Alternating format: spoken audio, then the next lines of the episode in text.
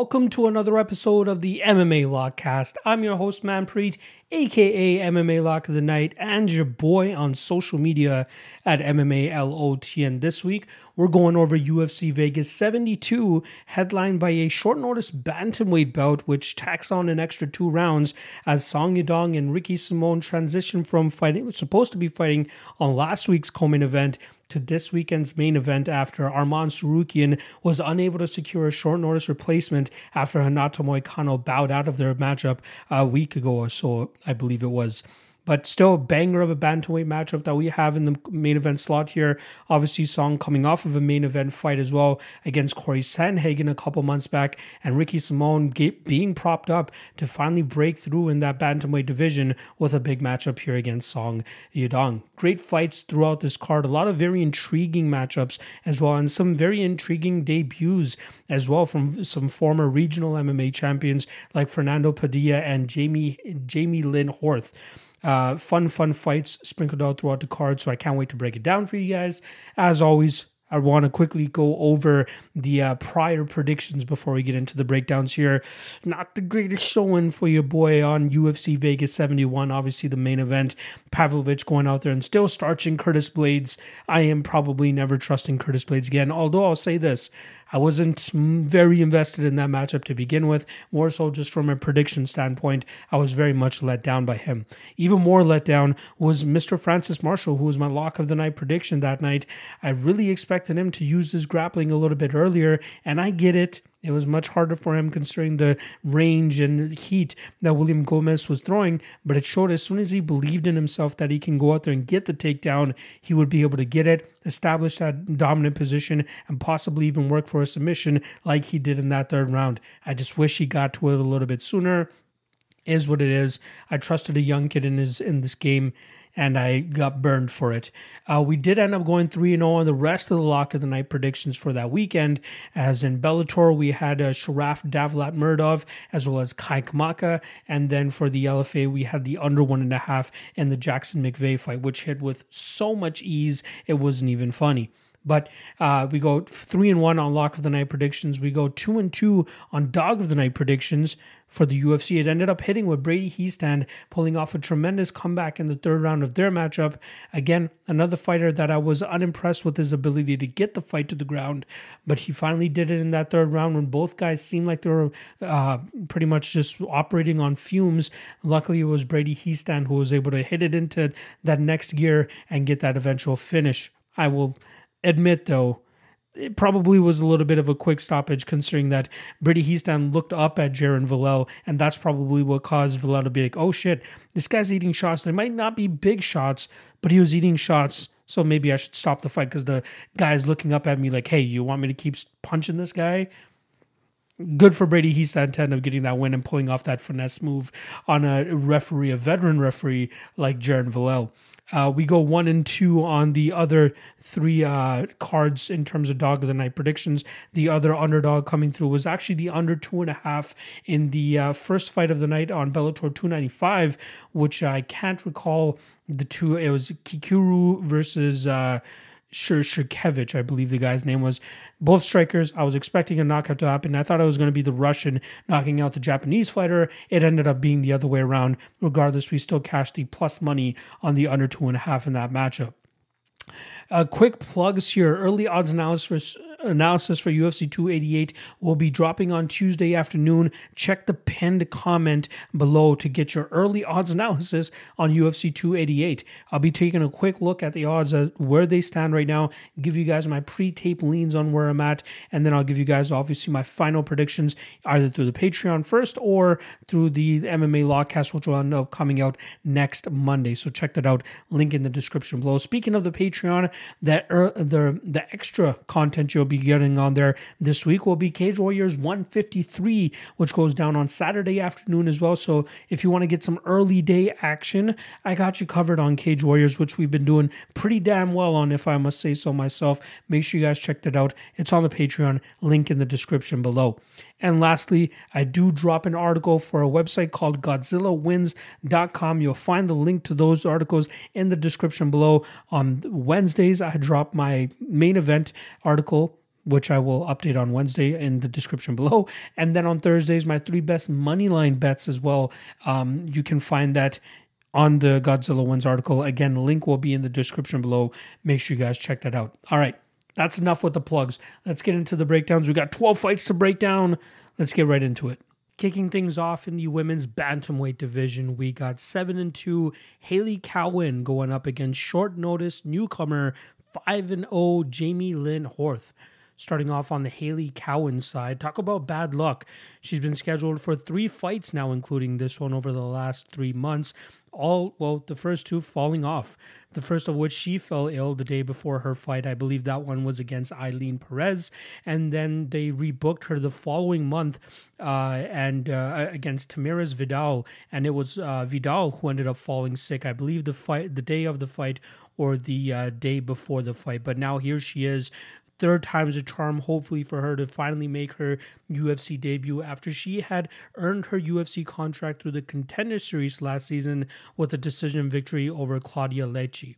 Now, I don't think anybody can say that it was an awe-inspiring performance that got her that UFC contract. However, Dana White, for some reason, is like, you know what? I just got this feeling that she deserves to be in the UFC, and thus she got a UFC contract. I don't think her potential is really that high. Even though, even before she made her professional MMA debut, she had a lot of hype on her for some reason, but she did not live up to it as she did manage to accrue a 6 and 2 record on the regional scene before getting her shot on the contender series.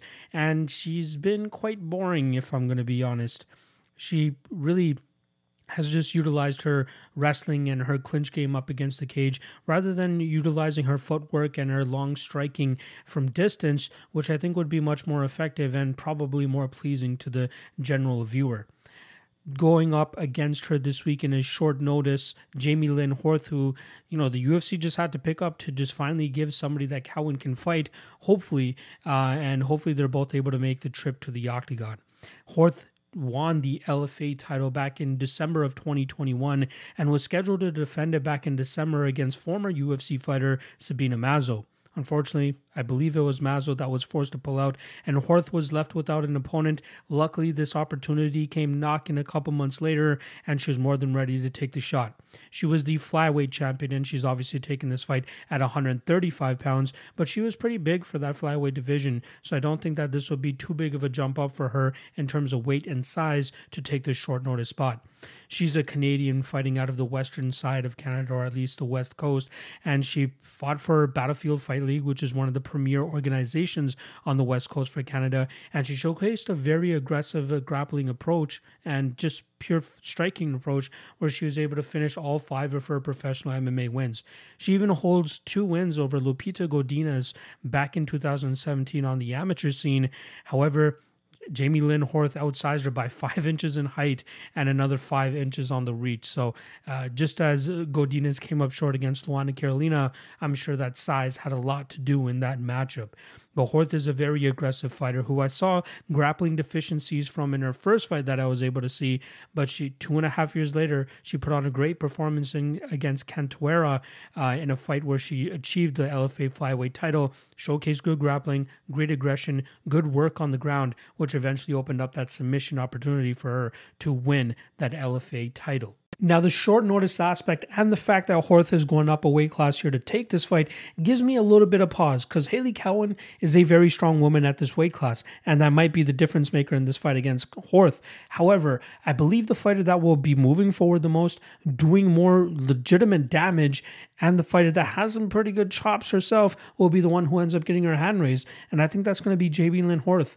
I believe she has the skill set. I believe her defensive grappling has leveled up enough that she'll be able to thwart whatever clinching type of success that Cowan is looking to have in this matchup.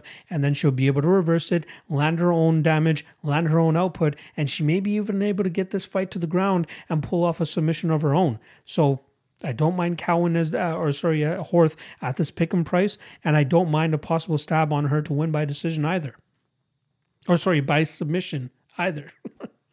Heading over to the men's bantamweight division, we got 24 and 14 Brian Boom Kelleher, who's going up against 10 and 4 Journey Newson.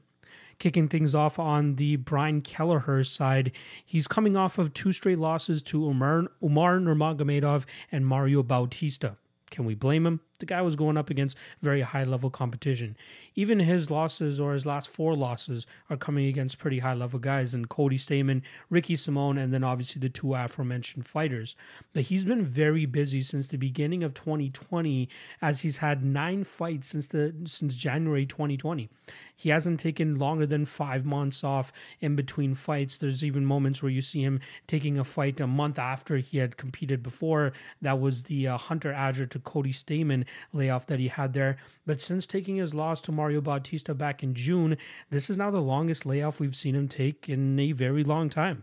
We're talking about a solid 10 months off from competition, which at 36 years old is probably not a bad thing to do for Kelleher, especially considering the slump that he's currently on.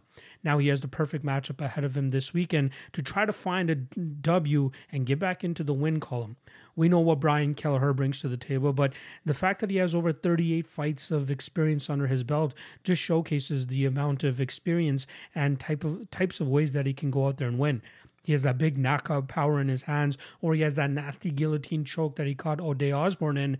But the last two wins on his record to Domingo Pilarte and Kevin Croom, we saw a grapple heavy approach in the Domingo Pilarte fight. It only took him three takedowns to accrue a wealth of uh, control time that fight. It was over 30 or close to 13 minutes of control time that night. And then it was six takedowns against Kevin Croom, as well as six and a half minutes of control time in that fight that got him his hand raised. So we don't know what to expect from Kelleher whenever he goes out there and fights. It just depends on the stylistic approach that he or stylistic clash that he has with his opponent that upcoming fight this weekend. He's going up against Journey Newson, who is coming off a loss to Sergey Morozov in his last fight. Journey Newson has had a bit of a roller coaster of his a career over his last five fights in the UFC, where he's accrued a one, three, and one no contest record. It could easily be two and three for his UFC career. However, he had a uh, knockout, a quick knockout win overturned against Domingo Pilarte due to a failed marijuana drug test that was taken before that matchup very unfortunate way to have your uh, quick victory um, snatched from you, but uh, that's just the way that it rolled for Journey Newson. He unfortunately came back to a quick knockout loss in his following matchup to Randy Costa, but managed to bounce back against Fernie Garcia in a very solid performance.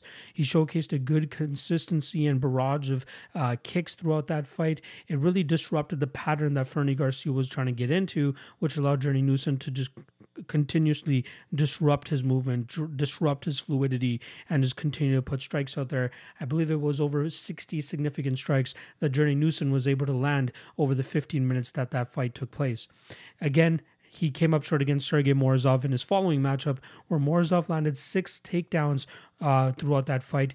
It was a slow start for Morozov, but he managed to do the majority of his work in the second and third round, where he was able to get four of his takedowns over those two rounds, but accrue close to five minutes of control time over those 10 minutes, which is why he eventually got his hand raised by decision that night. Newson seemed pretty upset when that fight went to the judges' scorecards, thinking that he did enough damage compared to the hugging that Morozov was doing, but that's not how the game works. Morozov was able to get his hand raised by combining control time and damage to outwork what Journey Newson was able to do in those last two rounds. Newson, BJJ black belt, but you don't really see him trying to chase after the takedowns, as it looks like he prefers to throw his kicks and his strikes from distance while staying mobile with his footwork. I'm not overly impressed because it doesn't seem like he throws with a whole lot of power, but he just wants to put out, put out there good consistency. And if he can stay at range, he normally will have his way with most opponents. But that was not the case against Ricardo Ramos, Randy Costa, and Sergey Morozov. Let's see if he can change the tide this weekend against Brian Kelleher. This one is a little bit tough to call because I could see it going one of two ways. It could either be Journey Newson just treading on the outside, throwing out his kicks there, and just staying away from the big power of Kelleher, or Kelleher successfully closes that distance, puts his big shots on him, and drags this fight to the ground. I don't believe in his ability to hold down Journey Newson for long periods of time, but I'm hoping that the combination of control time and landing big shots on the feet will be enough for the judges to see the fight in his favor. But Newson might have his number here in terms of being able to traverse that range well enough to stay away from all of that offense that Kelleher might be doing and then just chip away at him the way that he did to Fernie Garcia. Tough to have huge confidence on both either side, in my opinion, but I am going to go with the veteran here and hope for some veteran type moves from my guy Brian Kelleher. So I'll go with Kelleher to win this fight by decision. Heading back to the women's bantamweight division, we got 8 and 3 Stephanie Egger going up against debutante 4 and 1 Irina Alekseeva. Starting off on the Egger side, she managed to bounce back after that unfortunate loss to Mayra Bueno Silva that is marred with controversy due to the phantom tap that she apparently tapped to uh, Bueno Silva's armbar. But she managed to bounce back with a dominant performance against Ailin Perez back at UFC Paris in September, where she was able to take that fight to the ground over and over again until she managed to sink in that rear naked choke in the dying seconds of the second round. Stephanie Egger is a standout judoka who I believe even went to the Olympics for her judo, but you see that on full display in all of her fights. She's able to ground her opponents with slick trips and throws, and then eventually do very solid work from on top, whether it's getting a TKO ground and pound victory over Shanna Young or locking up a submission like she did against Jessica Rose Clark and Ailin Perez. She's very dominant from those positions, and the only people that have been able to give her trouble, at least in the UFC, were Tracy Cortez, who is a better wrestler and was able to keep that fight upright, or Mayra Bueno Silva, who was just slick enough to latch onto that armbar. Again, did Egger tap? Who knows? We will never find out because there's just never a good enough angle to figure out whether it was a tap or not. But Egger her striking still needs a lot of work, but given the fact that she's very strong at this weight class and can normally drag opponents to the ground with such ease, she might just have to rely on her judo and her wrestling to get most of her victories at this point in her career her opponent this weekend is a very odd signing from the uh, UFC brass, considering the fact that she's coming off of a fight in Bellator that she won back in 2021, and it was just a one fight winning streak, obviously, because she lost her fight before that, and also she missed weight, or at least the last two times. Um, she weighed in at 129 pounds for a flyweight bout. Obviously, she takes this one at bantamweight, so hopefully she doesn't have any issues making weight. But she seems to struggle in terms of the weight cutting aspect of MMA. In terms of her fighting style, she comes from a judo background as well, and she more often than not looks to drag her opponents to the ground and try to do decent damage from on top. Cardio looks a little bit sketchy, as it looks like she really muscles her way into these positions. And then her striking, she utilizes a lot of footwork from the outside, blitzes forward when she sees an opening, lands some big shots, and either gets back out into distance or latches onto her opponent and drags them to the ground. However, I just don't know how effective it's going to be at this stage in her career, or at least at this level now that she's a part of the UFC roster. She's 32 years old, only five fights under her belt, still seems very raw to me. I don't know how she's going to fare in that in the UFC at this point, but maybe the UFC sees something that we just don't see. We'll find out this weekend. I could be off here, but I feel like uh, Alekseeva is going to be in over ahead in this matchup. This is a huge step up in competition compared to what she was fighting on the regional scene and her one fight in Bellator. Not to mention the layoff that she's coming off of and going up a weight class against a much stronger Stephanie Egger. I think this is going to be a rough matchup for her. Look for Egger to utilize her judo almost immediately, get this fight to the ground, dominate from on top, and more than likely end up finding a finish as well. So I'll be looking at Egger. I know she's chalky in this matchup, but her inside the distance numbers should be good enough that we could possibly target that and extract some value out of this matchup. So give me Stephanie Egger inside the distance. I'm gonna say I'm gonna say TKO. I think she gets that full mount, starts raining down big shots. If Alekseeva doesn't end up giving up her back, she'll continue to eat elbows, and the referee will be forced to step in. Give me Stephanie Egger via ground and pound. Next up, we got welterweights going at it here as we have 6 0 Josh Quinlan taking on short notice replacement 7 1 Trey Waters. Starting off on the Josh Quinlan side, who has a squeaky clean 6 0 record, possibly could be 7 0, but unfortunately he tested positive for his 2021 performance on the contender series, which obviously ended up earning him his UFC contract. But that was a very solid win over Logan Urban but that got changed to a no contest for obvious reasons. He finally made his UFC debut back in August in San Diego, where he put the lights out of Jason Witt with a beautiful left hook. It was not without a little bit of adversity, as Jason Witt did manage to land a takedown early in that fight, but Josh Quinlan did a very good job in terms of getting right back to his feet, and it was the next big action which allowed him to get that knockout over Jason Witt. Josh Quinlan is a BJJ black belt and one of the very few fighters to ever make it to the UFC from the infamous Wand Fight team from Las Vegas, Nevada. However, that team is no more. At least that name is no more, as Wanderlei has cut ties with that team, and now I believe they've renamed it to Milestone Mixed Martial Arts. So I'm very intrigued to see if there's anybody else that's going to come out of that camp, especially considering we have high level gyms like Extreme Couture and Syndicate MMA, which still call Las Vegas home. But Josh Quinlan seems like a solid prospect with a lot of explosivity, a lot of power, and he seems very athletic too. We don't often see his BJJ black belt on display because he loves knocking people's heads into the fifth row, but we'll see if he can really start to round out the rest of his game or at least showcase the rest of his game now that he's fully in the UFC. On the flip side, with Trey Waters, who's making a very quick turnaround here. Two weeks ago, he earned the uh, welterweight title for the LFA, where he was getting touched up pretty much for about six minutes or seven minutes against Jalen Fuller until he was able to uncork a beautiful punch to knock Jalen Fuller clean out, which allowed him to win that LFA welterweight title. It was a very unordinary uh, performance from Trey Waters, who normally has a very big height and reach advantage over his opponents, especially standing at six foot five at welterweight. He's able to utilize his jab, keep his opponents at bay, and just touch them up with beautiful one twos down the middle, which is often why you don't see him get touched up by his opponents often. Most people will recognize him from the last season of the Contender Series, where he took a short notice spot against Gabriel Bonfim, and he made a pretty good account of himself for the first two minutes of that fight before Bonfim was able to hurt him and then eventually get that Von Flue choke and try to take that on home with him. Trey Waters was also very close to being defeated in his fight prior to that, but it was a beautifully timed knee he was able to land with less than 20 seconds left in the fight, which allowed him to get his hand raised over Benjamin Bennett. But Trey Waters, if he's able to maintain his distance, utilize his footwork, and keep his jab out there, he's going to be a very difficult opponent to deal with for a lot of fighters. Again, given his stature at this weight class, standing at six foot five. Trey Waters is a great addition to the UFC roster. However, I think he's going to struggle with the big power coming his way from Josh Quinlan.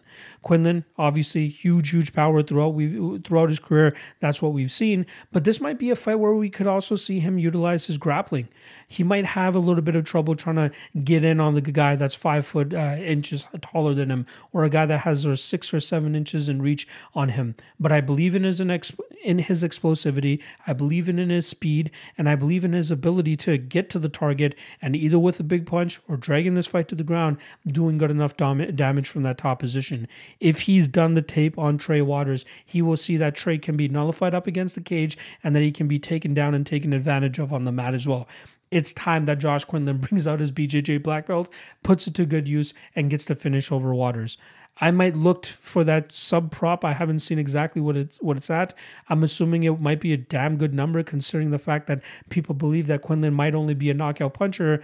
This might be the spot similar to when Miguel Baeza submitted uh, Takashi Sato back in the day. We got like plus 1300 on his subline maybe we could get a similar number, maybe not plus 1300, maybe plus 800, plus 700 on Quinlan by sub. But I feel like that would be a solid spot to target, especially if Quinlan sees the deficiencies in Waters' game in the ground and can take advantage of that. But regardless, I'm going to go Josh Quinlan, Quinlan by knockout.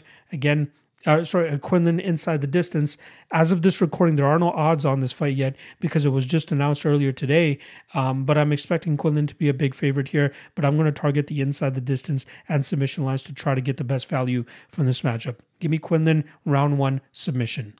Heading on down to the men's flyweight division, we got 14 4 and 1 Cody Durden going up against 13 and 5 Charles Johnson starting off on the Cody Durden side. He's coming off a two fight winning streak where he was first able to knock out JP Buys in the first round of their matchup, and then secondly, pull off the upside against short notice Carlos Mota with a dominant wrestling approach that night. Cody Durden has a wrestling tattoo on his back, so you would assume that he likes to uh, pursue that wrestle heavy approach in most of his fights. He's been quite dominant with it in certain matchups. In other matchups, he's been uh, getting caught in submissions like he did against Jimmy Flick and Mohamed Mokaev. But sitting at a three and two, three two and one record in the UFC through six fights, Cody Durden seems like he could end up being a mainstay in the flyweight division, given his toughness, given his wrestling accolades, and given his improving striking abilities. He trains out of the Atlanta American Top Team branch, which shows sees him training alongside the likes of Diego and Douglas Lima. You see those guys uh, more often than not in his corner, especially during his regional run up the ranks. He's a very solid fighter with a good wrestling game, but if he can't get his wrestling going, we'll have to see his striking continue to improve if he wants to have success at this level of mixed martial arts. Switching on over to his opponent, Charles Johnson, this man is staying very busy. This is going to be his third fight in four months. This is, I believe, he'll be the first UFC fighter to have three fun, three fights in the 2023 calendar year. He picked up and started off his year with a big win over Jimmy Flick when he was able to knock him out, I believe, in the second round of their fight but followed that up with an unfortunate loss against Ode Osbourne back in February. That was a matchup where it seemed like he was a little bit too gun shy. I don't know if it was the length or unorth- unorthodox movement of Osbourne that caused Johnson some hesitancy, but it seemed like there were plenty of opportunities for him to get ahead of Osbourne, especially considering that Johnson looked like he had the better gas tank. He just couldn't end up pulling the trigger, allowing Osbourne to slowly get away in that matchup and end up winning that fight by decision. Johnson, at his best, utilizes his footwork, hand speed, and combinations to touch up his opponents from distance and utilize good takedown defense to keep fights in the upright position. We saw him utilize that great takedown defense against Muhammad Mokaev. Unfortunately, he was on the defensive the entire time that matchup and was unable to get off some any uh, damage of his own, which is why he ended up losing it by decision. The former LFA flyweight champion hopes to give back onto the winning or into the win column this weekend, especially after that unfortunate performance against Ode Osbourne. I'm probably going to regret this one come Saturday night, but I won't have a lot of confidence in it, so I won't end up putting any actual money on this matchup regardless. But I feel like the aggression, forward movement, and consistent takedown attempts here from Cody Durden could get his hand raised in this matchup. Again, Charles Johnson a little bit too apprehensive at times with throwing his output since being in the UFC, and that could bite him in the ass in this matchup, just as it did in his fight against Ode Osbourne, and just as it kind of did in the Zhalgas Zhumagulov fight, a fight that a lot of people that believed that Zhumagulov des- deserved to get his hand raised that night. But with Durden, we know we're going to get forward pressure. We know we're going to get aggression. We know we're going to get takedown attempts. And even though Charles Charles Johnson has great takedown defense, it's the fact that he'll more than likely be on the defensive for the vast majority of this matchup, which makes me believe that Durden will do enough in the judge's eyes to get his hand raised here. Again, I don't want to jump off the Charles Johnson train as I'm a big fan of the guy. And when he's on, he is on. And this is a matchup that he could absolutely do his work in terms of utilizing his jab, his footwork, and his speed. But I just feel that Durden is going to be on a mission here to put that forward pressure on him, drag him to the ground. If he gets back up, just keep that pressure on him and keep it looking good for the judges so that he can win this fight by decision. Official prediction Cody Durden by decision. Not a whole lot of confidence on it though. Over two and a half, not a bad spot to target either for this matchup. Moving up to the men's lightweight division, we got 8 and 1 Natan Levy going up against 5 and 1 Pete Dead Game Rodriguez. Starting off on the Natan Levy side, he's looking for his third straight victory this weekend as he's coming off a beautiful decision victory over Genaro Valdez, and obviously before that over Mike Breeden. We were seeing a huge evolution in Natan Levy's game, and he's a guy that I was relatively low on earlier in his UFC career. Obviously, he started his UFC career on a loss to Rafa Garcia in a somewhat back and forth fight that Garcia was able to take over in the latter half of that fight. But Levy comes out with a karate stance and showcases great kicks and good punches down the pipe. But when he feels like he needs to, he's able to drag fights into the grappling realm where he can stay safe, conserve his energy, and manage his gas tank properly because that's the one hole in his game that I've been harping on throughout his career. It seems like he doesn't know how to manage his gas tank the best, which allows fighters to take over in the latter half of fights. Even in fights that he ends up winning, he just seems like he's almost dead to rights at the end of fights, but he has done a very good job over his last couple fights to try to maintain that cardio and showcase that he can go the full 15 minutes if he needs to. A lot of that could be attributed to the fact that he changed camps after his Mike Breeden fight and decided to team up with the guys over there at Extreme Couture, and they might be rounding out his game to the best of his abilities and try to exploit the physical attributes that Levy has, as well as the actual mixed martial arts skills that he brings to the table. I love the strikes that he brings down the pipe with his karate stance, the kicks that he likes to implement from distance, but it's really that grapple heavy style that makes him so dominant against opponents, and hopefully he can continue to utilize those types of uh, techniques to get his hand raised. That's something pro- he'll likely have to lean on here against his opponent, Pete Rodriguez, who brings nothing but heavy power into the cage. He has five victories, all coming via knockout, but he did take a short notice spot against Jack Della Maddalena in a fight that he showed, or he was shown, that there are serious levels to this shit. That was uh, Jack Della Maddalena putting on a complete striking clinic against the powerhouse Pete Rodriguez, which caused Pete Rodriguez to eventually get knocked out in that matchup.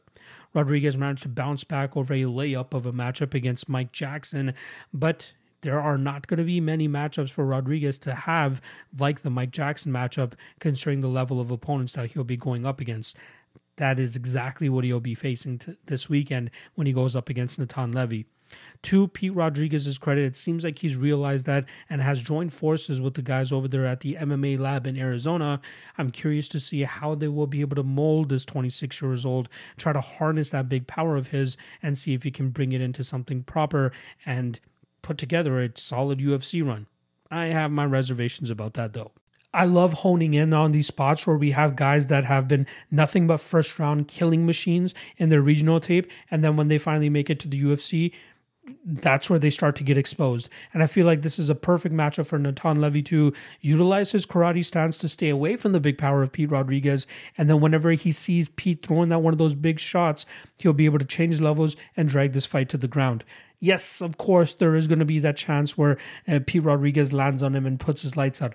That's possible in most fights. However, this is MMA, and we got to take into consideration the vast amount of paths to victory that Natan Levy has in this matchup, and how, you know, the the the lack of ability for fighters like Pete Rodriguez to capitalize on their win condition at this level in MMA. We don't see it happen often. You know, there are guys that can do it, obviously more so at heavyweight compared to these lower weight classes, but I feel like Natan Levy is experienced enough, well trained enough, and disciplined enough to stay away from the big power of Pete Rodriguez, get this fight to the ground, and find a submission probably within the first six or seven minutes of this matchup. I love Natan Levy in the spot, and I think that he wins this fight with relative ease. Moving up to the heavyweight division, we got 11 and 1 Martin Buday going up against 13 and 8 Jake Collier starting off on the Buday side, he made, well, actually, this is going to be his third fight in the UFC. I was going to say he made his successful UFC debut last time around, but he's already picked up two victories inside the cage or inside the octagon. The first of which coming against Chris Barnett, and the second one coming against Lucas Brzeski in a fight that a lot of people don't think he deserved uh, the decision that night. Me being one of them, especially as uh, considering the fact that I had some good money invested in Buday that night. I was underwhelmed with his performance, but I'm going to chalk it up to an anomaly, considering the fact that I didn't play out how his fights normally play. He goes out there, he roughs his opponents up in the clinch, and he just really puts the work on them, eventually draining them of their gas tank and able to put them away late. That's what he was close to doing against Chris Barnett until he landed an illegal strike. Luckily, it was deep enough in the fight that they could have gone to a technical decision, which is when he was awarded that decision victory. Against Lucas Brzeski, he tried the clinch in the beginning of that matchup, but didn't seem to like something, which is why he ended up deciding to strike with the better, I guess, technical strike striker that night and Lucas Brzeski. But Buday was able to tuck his chin, move forward the entire time, land some big shots, and that's where it seemed like the judges were scoring that night compared to the consistent and more volume heavy approach from Lucas Brzeski. However, I'm not willing to write off Buday after that one poor performance, which he still ended up winning, as I do think he can go back to that in future fights, rough his opponents up in the clinch, drag them to the ground, put them through hell, and do some good work from on top. It's crazy how good his cardio is, considering how big of a man he is, and considering the fact that he used to be even bigger even before he started mixed martial arts. He started mixed martial arts to end up losing the weight, and he's put together a pretty solid MMA career on the back end of that. I like his tight boxing and his great striking defense approach, especially with how he tucks his chin in so well behind his guard. And then he throws big strikes and makes every single one of them count when he lets his hands go. But don't get me wrong, he does his best work in the clinch, draining his opponents of their energy reserves and then looking for that finish in the latter half of most of his fights. On the flip side, for uh, his opponent Jake Collier coming off a two fight losing streak now. We could probably say he should be one and one in his last two fights, considering the Andrei Arlovsky fight was a highly controversial decision. A lot of people believe Jake deserved at least two rounds in that matchup, but it was not meant to be. In his following matchup against Chris Barnett, I believe that was back in November, we saw him start to slow down a little bit. He went for a desperation takedown, ended up falling on his face. Chris Barnett was able to get a dominant position, start raining down big shots, and we saw him get his hand raised by TKO that night.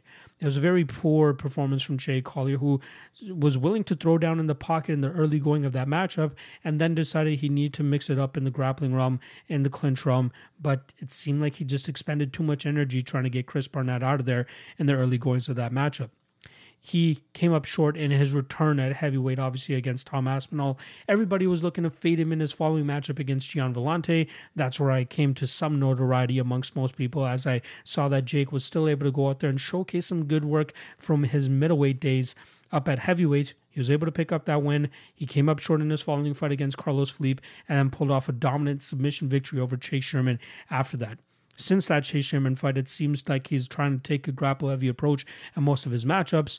I don't know how that's going to work out for him against the top of this heavyweight division, but for now, it might be enough for him to keep getting his hand raised. Based on the odds for this matchup and seeing that the love is coming in for Jake Collier to start pushing him to that minus 120 range, it seems to me that people are hopping off the Martin Buday train after one subpar performance. I'm not willing to do that yet. I'm going to give my guy the benefit of the doubt that the Brzeski fight was just a weird one for him. I feel like he can have that success up against the cage here against Jake Collier, something that Collier has been looking to do against most of his opponents. But I think that Buday is going to be the stronger fighter here in those positions.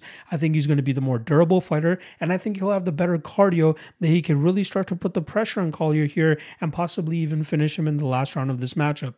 Collier has shown he doesn't really have much off of his back, and I wouldn't be surprised if Buday is able to secure takedowns in the second round of this matchup to really start doing work from that top position, putting his foot on the gas in the second and third round, and getting my guy Jake out of there. You guys know me. You've been watching me long enough. You know I love me some Jake Collier. However, I feel like this is a bad matchup for him, and I feel like Martin Buday is a much is in a much better place in his career to get a victory in this type of matchup, which is why I'm going to take him. I'm hoping that the money on Collier continues to come in because I would love nothing more than to get my guy Martin Buday at plus odds in this matchup. Give me Buday, Buday by finish, probably in the second or third round of this fight. Sticking with the heavyweights, we got 28 and 1 Marcos Rogerio de Lima going up against undefeated 9 0 Waldo Cortes-Acosta. Starting off on the de Lima side, he's coming off a submission victory over Andrei Arlovsky. That was a very good performance for de Lima and showcases that his fight IQ is starting to grow even at this point in his career. We saw him have different, like a couple different types of ways to win his fights over the last couple years now. Again, which is showing growth and maturity throughout his game. A lot of people just expected him to be that first round, you know, uh, first round uh, kill or get brought out on his shield kind of guy. But it was that Maurice Greene fight where we saw, actually, even before that, the Adam Wieczorek fight, where we saw him ground his opponent and grind him out, winning that fight by decision. He did the same thing to Maurice Greene, and he went back to his early finishing ways against Ben Rothwell the fight after that against Blagoy Ivanov. He was unable to get that fight to the ground and succumb to the pressure and uh, you know more output style of Blagoy Ivanov, who was able to stay in his face and keep that pressure on him. Against Andrei Arlovsky, he took that fight to the ground almost immediately and eventually found his way to his back where he was able to get that submission. Where Arlovsky, at this point in his career, it seems like he just takes the exit anytime anybody presents the door to him. Lima, again, if he can outstrike you and try to knock you out, he's going to try to put that pressure on you. If he feels he has a solid grappling advantage of you over you, he's going to look to get you to the ground and grind you out with that heavy top pressure. I still have question marks about his cardio, but if he's going up against opponents that have difficulty in terms of knocking opponents out, then I'm not so you know pestered in terms of looking to back uh, de Lima in those types of spots. His opponent this weekend is former LFA heavyweight champion Waldo Cortes-Acosta, who earned his contract to the UFC after finishing Danilo Suzart on the Contender Series. I believe that was back in 2021. I could be wrong. That might even have been 2022. But regardless, it was a first round stoppage that he was able to secure that night to get his hand raised. But in his following two fights, his UFC debut and his last fight against Jared Vanderaa and Chase Sherman, we saw him utilize a output heavy approach where he just kept sticking his jab in his opponent's face and kept the punches coming behind that. It was his footwork, his movement that allowed him to stay away from the grappling or even the other strikes that were coming back his way from his opponents. But it was that output and just that consistent jab he kept sticking in their face that allowed him to get his hand raised. This former MLB player who had a cup of coffee with the Cincinnati Reds unfortunately had, took a season-ending or career-ending elbow surgery, which saw him leave the baseball world, pick up the MMA gloves and boxing gloves, and change on over to the combat sports world. It's worked out for him thus far in the MMA world, but I believe that there are going to be some flaws in his game that will be exposed at this UFC level, especially with his grappling game. We saw his title winning performance against Thomas Petersen, where Petersen had great success in the first two rounds with his grappling, with his clinching, and with his wrestling. Unfortunately for Petersen, it seemed like his cardio was starting to fall backwards, which is why Waldo was able to knock him out in that third round and win the title. But against better conditioned opponents or fighters that will likely be able to keep Cortes-Acosta down for longer periods of time, that's where Cortes-Acosta may end up coming up short but I love his output style. I love his cardio. I love his movement. I look forward to seeing if he continues to make improvements throughout his game. But we'll see how he does against the upper echelon of the heavyweight division, something he'll be fighting in the very near future. There was a time where I probably would have picked Waldo Cortes-Acosta and didn't even think twice about it. However, I gotta give de Lima some credit. Like I said, he's been maturing a lot throughout his career, which makes me believe that he knows that his best success to winning this fight is dragging this fight to the mat and roughing his opponent up from that top position. Thomas Petersen, like I said, had that type of success against Cortes-Acosta about a year ago, but I feel like de Lima will have better success in terms of holding a guy like Cortes-Acosta to the ground compared to the lack of success that Petersen had in that realm uh, even in the stand up realm. I believe Cortes-Acosta will have a speed advantage and he'll have the output advantage here. But dealing with the big shots that are coming back his way, not to mention the kicks that uh, de Lima is going to be landing here, and the lack of checking from the Cortes-Acosta side, he could damage Cortes-Acosta pretty badly on the feet here and then eventually drag this to the ground, make it look good for the judges, and take home a decision victory. I like de Lima in this spot to pull off the upset. Seems like the public is loving it as well because I believe this fight was closer to a pick 'em. Last time I checked, it was minus 150 de Lima. I wouldn't be surprised if that line continues to rise. However, there should be a point where we'll be like, hey, this line is probably too much now, especially considering the fact that de Lima still has a very sketchy gas tank, and Cortes-Acosta seems to have a very good gas tank for a fighter of his stature, especially in the heavyweight division. But I'm still going to go with de Lima here. I think he'll exploit the grappling advantage he has in this matchup and win it via decision. Next up in the featherweight division, we got 28 and 10 Julian Erosa going up against 14 and 4 UFC newcomer Fernando Padilla.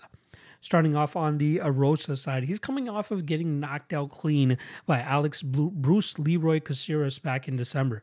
That was a fight where both unorthodox strikers were looking for ways to knock each other out, but it was Caceres that set up a beautiful head kick that landed halfway through that fight that ended Julian Erosa's night that snapped a three fight winning streak that Erosa had built up, getting wins over Charles Jourdain, Steven Peterson, and Hakeem Dawodu. Most of those fights, he ended up being the underdog in. The Hakeem Dawodu one was the most impressive, as a lot of people thought the disciplined striking approach of Dawodu would be too much for the unorthodox striking style of Erosa. But it ended up being the complete other way around, as Dawodu could not get a beat on the long, lengthy striking from the unorthodox Julian Erosa, and Erosa was able to put the numbers on him, getting his hand raised by decision that night. Unfortunately, Caceres snapped that winning streak, as I said, but that just showcases that Julian Erosa has had a pretty roller coaster career. He's 28 and 10, and this is actually his third stint with the UFC. This is the best he's looked since being with the UFC, as he's put together a 5 and 2 record over his last seven fights. He looks to be in the best form of his career, even after he's coming off of a loss in his last matchup, and he'll always be a very difficult out for most opponents given his length, reach, and awkward style at this weight class. Padilla is the former featherweight champion for Fury FC, and he originally signed with the promotion back in 2021. Unfortunately, visa issues have kept him out of competition, but it seems like he's managed to get his ducks in a row and will be making the walk this weekend. He, similar to Julian Erosa, he's a long, lanky striker who likes to utilize footwork and utilize that long jab that he has down the middle to keep his opponents at bay and then unleash the rest of his strikes behind that. It was a beautifully placed elbow in his last matchup against Cameron Graves that put Cameron Graves on his butt and put his lights out, which earned Padilla that Fury FC title. Padilla also has a BJJ brown belt under the 10th Planet system, but his head coach is Colin Oyama, who has been the coach of one of the you know higher level fighters that we've seen in the UFC. Also, a coach that doesn't really get as much recognition as the other coaches like the Greg Jacksons and the Firas Zahabis, but definitely earns it considering how long he's been around the game. Getting back to Padilla, I like his style of striking, and he seems to have some decent experience on his record even before getting that Fury UFC title. He has losses to Spike Carlyle and Dan Ige from earlier in his career, as well as a victory over Derek Minner back, um, I believe, at LFA 25 or LFA 30. I could be off on the number there, but it was in the earlier days of the LFA. Uh, Padilla has been fighting for a while now, even though he's 26 years old. I believe he made his debut back in 2016 when he was only 19 years old, and it looks like all that experience is trying to make it uh, make put together a very good uh, fighter here but we'll see if he's actually ready for this uh, step up in competition against Julian Erosa and whether this layoff will actually have a big impact on him. This is a tricky matchup. Now, these are the types of guys that normally give Julian Erosa trouble. Long, lanky guys that are able to take advantage of his poor striking defense.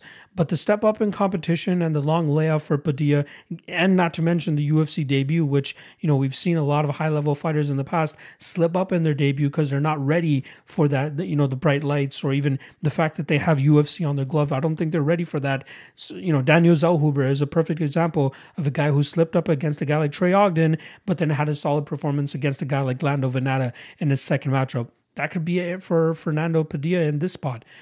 Julian Erosa is susceptible to getting knocked out. It's absolutely possible. But it could work out for him in the opposite way as well, where he could be able to find a big shot on Padilla and put him down. So the way that I'd be looking at this is possibly violence. Fight doesn't go to decision. Both guys have some technical striking deficiencies in terms of their defense, and I think that either guy could take advantage of it.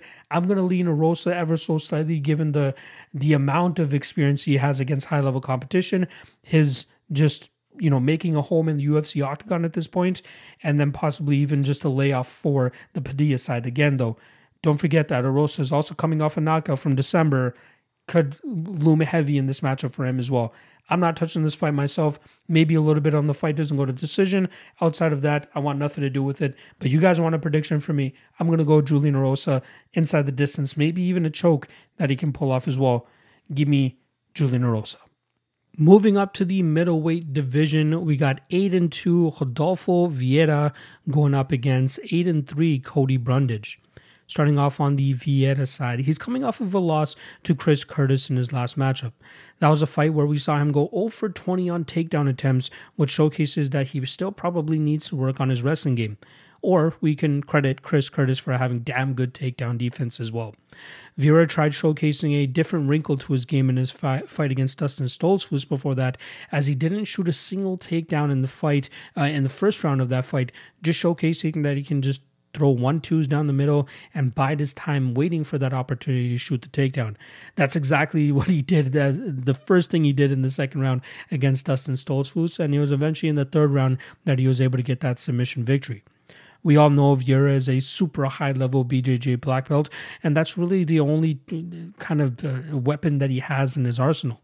He still needs to work on his striking game. He still needs to work on his wrestling game. But if he's able to get the fight to the ground, most often than not, or more often than not, his opponent is usually in trouble. On the flip side, with Cody Brundage, who's coming off of a loss to Oleg, or Michal Oleksiejczuk, who fights in the co-main event of this card, Brundage is also a guy who seems to have really slowed down from the potential a lot of people expected from him earlier in his career. He comes in with a wrestling background, but hasn't been able to use it effectively enough to end up getting his wins. He came up short against Nick Maximov in his short notice UFC debut, where he got grinded out over 15 minutes. He followed that up with two chaotic wins over Dalcha Lungiambula, where he was able to get a guillotine choke after both guys had tremendous success hurting each other. And then he followed that up with a knockout victory over Tresean Gore. In that Gore fight, he unsuccessfully got was uh, unsuccessful in terms of getting that fight to the ground, and then it looked like he was really starting to run out of gas. But luckily, ran into that beautiful punch that allowed him to get that knockout victory over Gore his next fight against Oleksiejczuk, he landed a takedown pretty quickly, but was unable to do enough damage or even control that position long enough, which allowed Oleksiejczuk to reverse the position and get a TKO victory of his own. Brundage really relies on getting takedowns, but his control not the greatest. And I think that's where he could end up struggling at this level in the UFC even though Cody Brundage will likely have the wrestling advantage, technically speaking, in this matchup, I feel that Rodolfo Vieira could still find his way to get this fight to the ground. Obviously, Brundage wants nothing to do with his Brazilian Jiu Jitsu, so he's going to have to trust his hands to try to knock out Rodolfo Vieira in the spot. However, I think after he overextends on one of those big punches, that's going to open up an opportunity for Vieira to drag this fight to the ground, where he'll have massive success and eventually find that neck of uh, Cody Brundage and take it on home with him. I see Vieira as a very big favorite in this spot. And, you know, there is some hesitancy on my side to pay that chalk, which is why you might even be able to take the fight doesn't go to decision because I think that he is aggressive enough on the mat that he'll eventually be able to find that neck. And on the flip side, in case Cody Brundage is able to keep this fight upright, maybe his knockout power comes through for him here and he's able to put Vieira out. But I'm going to go with the Brazilian, and I think he snatches the neck of Cody Brundage this weekend and gets this win by submission. Heading over to the co-main event of the evening, we got 13 and 1 Caio Borralho going up against 18 and 5 Michal Oleksiejczuk. Starting off on the Borralho side, who's on a pretty impressive streak right now. He's actually won three straight, or sorry, two straight victories on the uh, UFC level Actually, it's three straight victories, considering that he won two fights on the contender series, the second of which was uh, earned him his UFC contract. But since then, he's been putting on great grappling performances against Omar Gadzhiev, um, uh, Armen Petrosyan, and Makhmud Muradov back in October. Caio Borralho showcases a very solid karate stance whenever he's striking, allowing him to dart in and out of range, landing his shots, and getting back out before his opponents are able to land much effective counters on him. But it seems like he does his best work when he's able to drag fights to the ground and grind his opponents out from on top. He has a very good jiu-jitsu game and he trains out of a camp called the Fight Nerds, which is a perfect uh, name and perfect camp for him to be a part of considering the approach that he takes to MMA if I'm not mistaken, he also commentates for a couple of the uh, regional MMA promotions down there in Brazil, which showcases that he really takes an analytical approach to his fighting style, which has allowed him to be so successful to this point. He knows the weaknesses of his opponents and he knows how to utilize the grappling approach to effectively dominate his opponents and keep them on the mat. You see him doing the small things like looking to take the base out of his opponent or grabbing on to the far side arm that's looking to post for his opponent so that he can disrupt their balance and keep them on the mat. I always thought he had a little bit of a gas tank issue, but he's been proving me wrong as he's had some solid third rounds over his last couple fights. He looks like a guy with some solid potential, especially with that 13 and 1 record. I would keep my eye on him.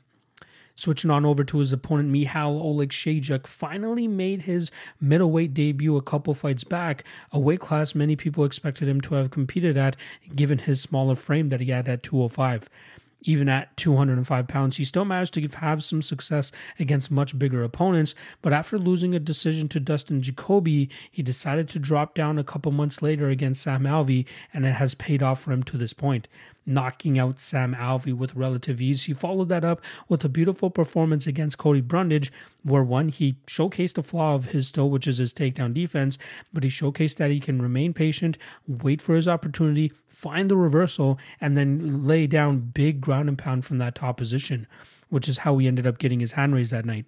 At his best, Michal Oleksiejczuk stalks his opponent with very rudimentary footwork as he just marches them down. He doesn't try to cut any angles. He doesn't try to, you know, set any traps. He moves forward. He throws in bunches. He digs to the body often, which normally slows his opponents down. And then he tries to find that big shot up top to put his opponents down.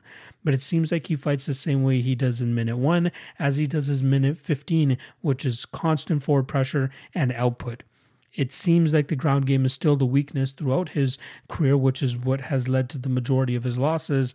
And I look forward to seeing how he deals with grapple heavy fighters as he keeps as he continues to take steps up this middleweight division. This seems like a pretty straightforward fight, and the last time I checked the odds, minus 300 on Caio Borralho makes absolute sense. We saw how easy it was for Brundage to get the fight to the ground against Oleksiejczuk. Luckily for Borralho, though, I believe Borralho has much better control on top than what Cody Brundage showed. So I think he'll be able to get Oleksiejczuk to the mat here, and I think he'll be able to grind on him.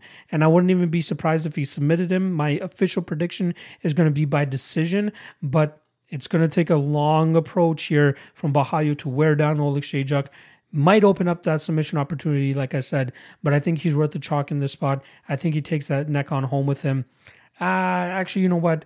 Uh, I'm going to go with decision. I'm going to give Oleksiejczuk the benefit of the doubt here that he might be able to survive on the mat, maybe do enough to maybe work back to his feet a couple times, but I think Borralho will continuously get him to the mat, grind him out, win this fight by decision.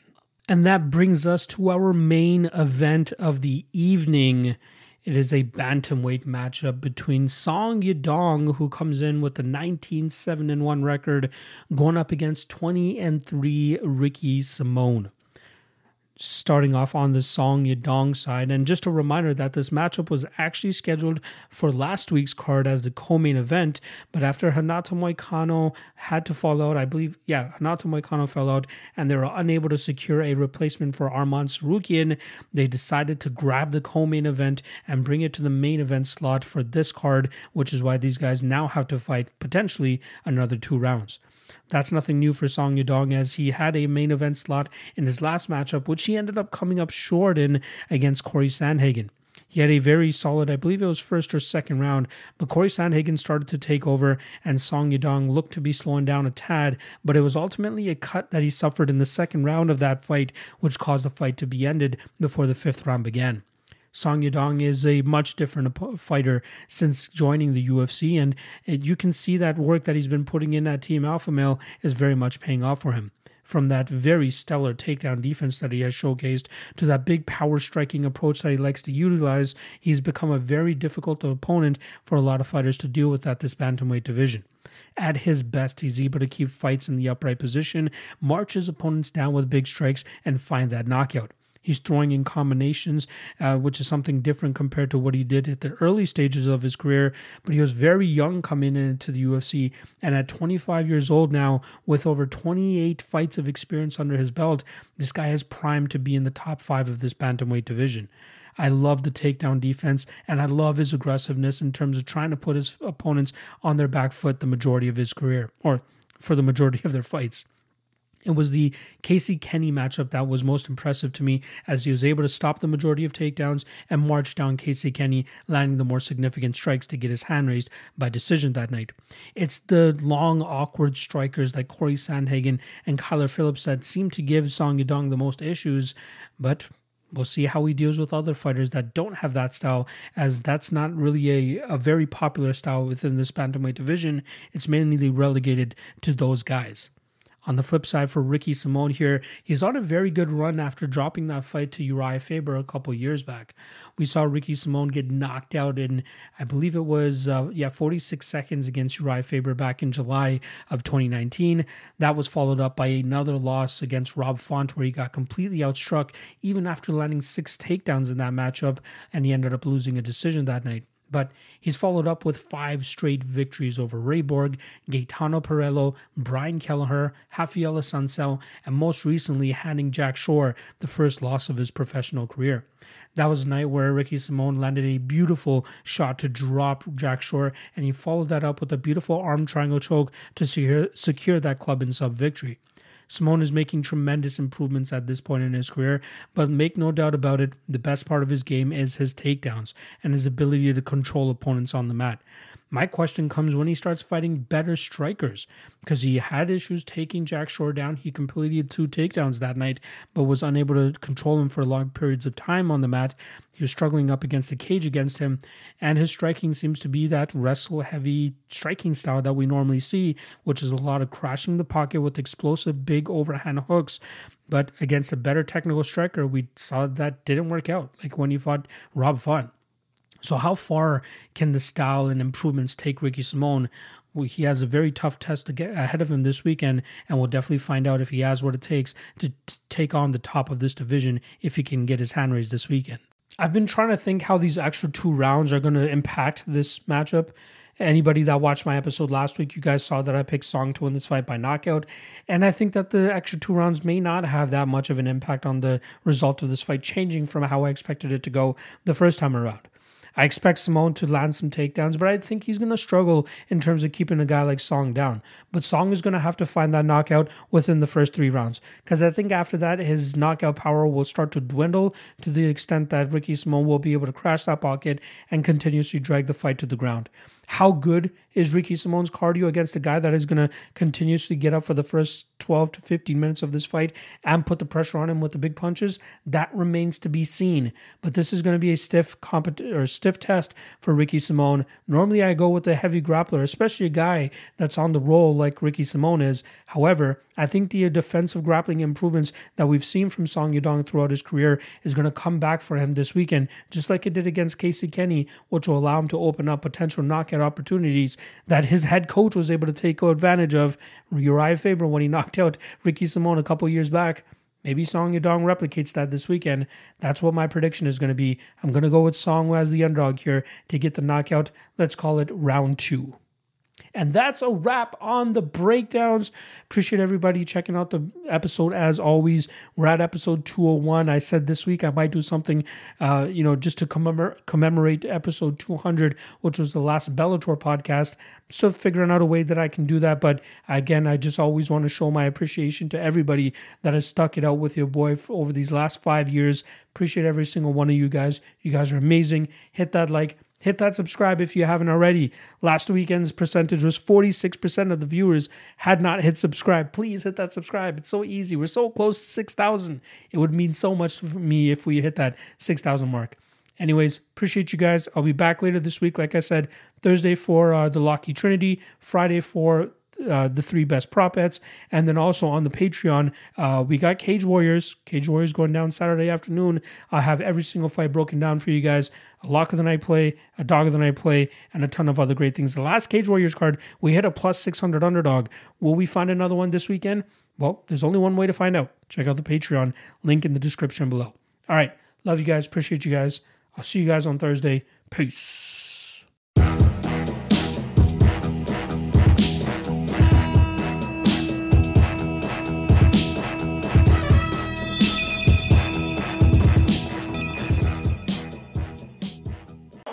Thing.